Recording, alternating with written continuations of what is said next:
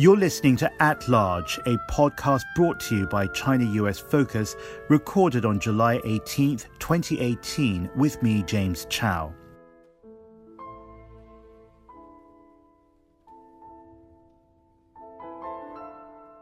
Hello from Hong Kong, and welcome to your new episode of At Large, where I cover the China United States relationship and how that's reshaping what we're seeing globally. This week, so much to cover. We've got Trump in Europe, him in the UK at the NATO summit, and of course, meeting with Russia's President Vladimir Putin. I'm also going to touch on the trade war, global goals with Jeffrey Sachs, and Mandela Day, the 100th anniversary, Barack Obama giving this year's lecture. Let's start off with this, something a bit lighter football fans in Croatia. But I think since we're talking to a US audience, maybe we should call it soccer fans, ahead of the World Cup finals in Moscow, Croatian fans talking about their chances of beating the mighty France. Uh, what's interesting here is that Croatia is the smallest country in almost 70 years to reach the final two teams. There's always something to be said about the underdog and what that says about identity, but I think underdog and identity brings on new meaning at a time when Europe is deeply fragmented, when Theresa May is still struggling to strike a deal with the EU on exiting the European Union. I saw a picture of a friend's grandmother recently in Paris on Instagram, and she's in her 90s. And when I spoke with my friend afterwards and remarked how beautiful the picture was, he happened to say to me that his grandmother was in Paris when the armistice was signed, that she was also there at a time when she could remember horse carriages traveling down the Champs Elysees. So it was with no surprise when he said that she thinks time was much slower then, when people had time in the afternoon afternoons to sit down for tea to meet their friends and their family. But when I asked him what she thought about the world today, he said she's appalled that people find identity in their own small communities, whether it be sexual, racial, religious, or based on education. That she was saddened that there was no sense of belonging to something bigger and wider. The reason why I mentioned this is because football tournaments or soccer tournaments can often bring out a very nationalistic side in all of us. But I think there's something very positive in celebrating being part of something much bigger than oneself. And when I heard the fans in Croatia before the finals, I was reminded of that, that there is hope in sports, there is hope in music, there is hope in culture, that all of these different aspects of our lives, beyond the economy, beyond politics, really has a wonderful ability to unify and to remind us that the world is much bigger than oneself. Here's what was happening over before the finals. You know, for us, it would be everything. All the all of the dreams come coming true because nobody believed in these dreams, so it would be everything. Well, I'm going to take you from soccer goals to global goals, the Sustainable Development Goals, 17 of them, and within them, hundreds of targets are another way of uniting the world in the post 2015 agenda. It includes every country, rich or poor, or somewhere in between. It covers all kinds of development issues, whether it be gender, education, health and well being, or climate change, or peace and security.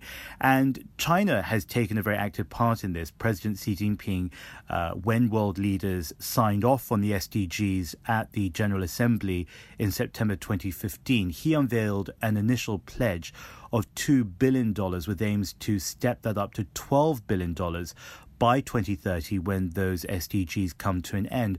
But Jeffrey Sachs, the American economist, is very worried, he says, that the United States is far behind on achieving the key global goals. He wrote about that in an opinion piece this week. And he also reminded us that the SDGs, according to his studies, equate exactly to happiness. Um, I think that what's also important to remember here is it's not just the United States. There is not one country, Sachs says, that's on target to achieve every goal by 2030. And I worry about that because I expect there'll be a last minute dash to the goalpost uh, to tick off on goals one, two, three, four, five, six, and so on. And amidst that rush, there will be real tangible goals that could have been achieved that will get lost somewhere, that will come out as a footnote rather than as a primary goal that countries and governments had committed to back in 2015 to achieving for the people that they represent. So that's food for thought over there. Let's go now to Donald Trump. Why not? Let's talk about what happened in Europe and concentrate instead on what happened with the NATO summit. He has spoken a lot about this in the past. He spoke a lot about it before getting to Brussels for that key meeting. And the reason why I highlight NATO in all of this is because we can get very distracted by personalities rather than by content and substance. And the NATO summit offers a very real latest take on what the US president is thinking about multilateralism, about being part of a wider community, as my friend's grandmother was saying uh, in an earlier story that we covered here. And where he is as he comes up to the US midterm elections on his willingness to be part of something that reaches beyond America first. Right or wrong, I'm not saying that, um, but I did want to have a real take on that. So, Eleanor Clift is a political analyst at the US news site The Daily Beast, and here's her interpretation of what happened over in Brussels the president pronounced it the best NATO meeting ever. and uh, I think he feels pleased because he made his point that the NATO allies have to uh, put in more money for their defense. And uh, he, so I think he's pleased with the outcome. As for the allies, they're very careful about pushing back. I mean, nobody wants to kind of set him off. So I think people were basically nodding and gentle pushback. And then they'll wait for the next crisis to erupt. And I don't necessarily think any of these countries are going to increase their contribution to NATO. They're having difficulty meeting the expectations as it is. It's 2.5% of GDP by 2024.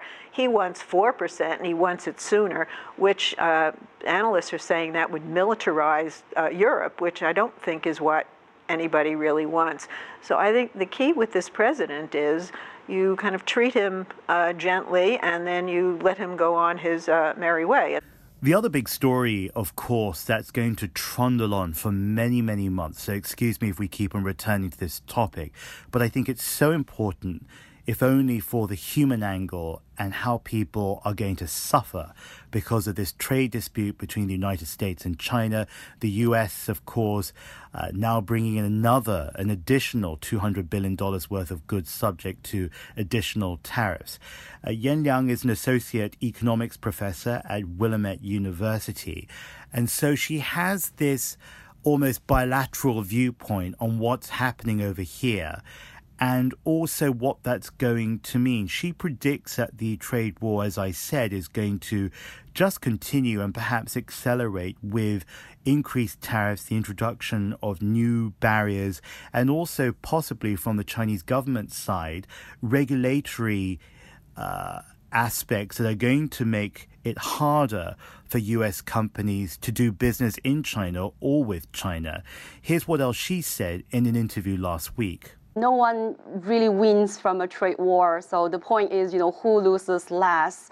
Um, and from right now, it seems that you know um, the trade activities has still been you know um, pretty active, uh, but China seems to have a stronger reaction so far um, to this trade war. Its stock market has lost about two percent of value since the trade war started its Chinese RMB has lost about 3% of its value and so on and so forth.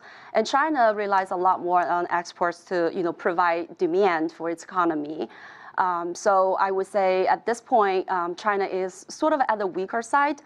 But at the same time, you know, China has reduced its reliance on export to generate demand, you know, since the global financial crisis and the global demand weakens. I want to finish off with hope because in a way that's how we began with the World Cup and all those wonderful human emotions that can't be forgotten, especially at this time in our part of human history.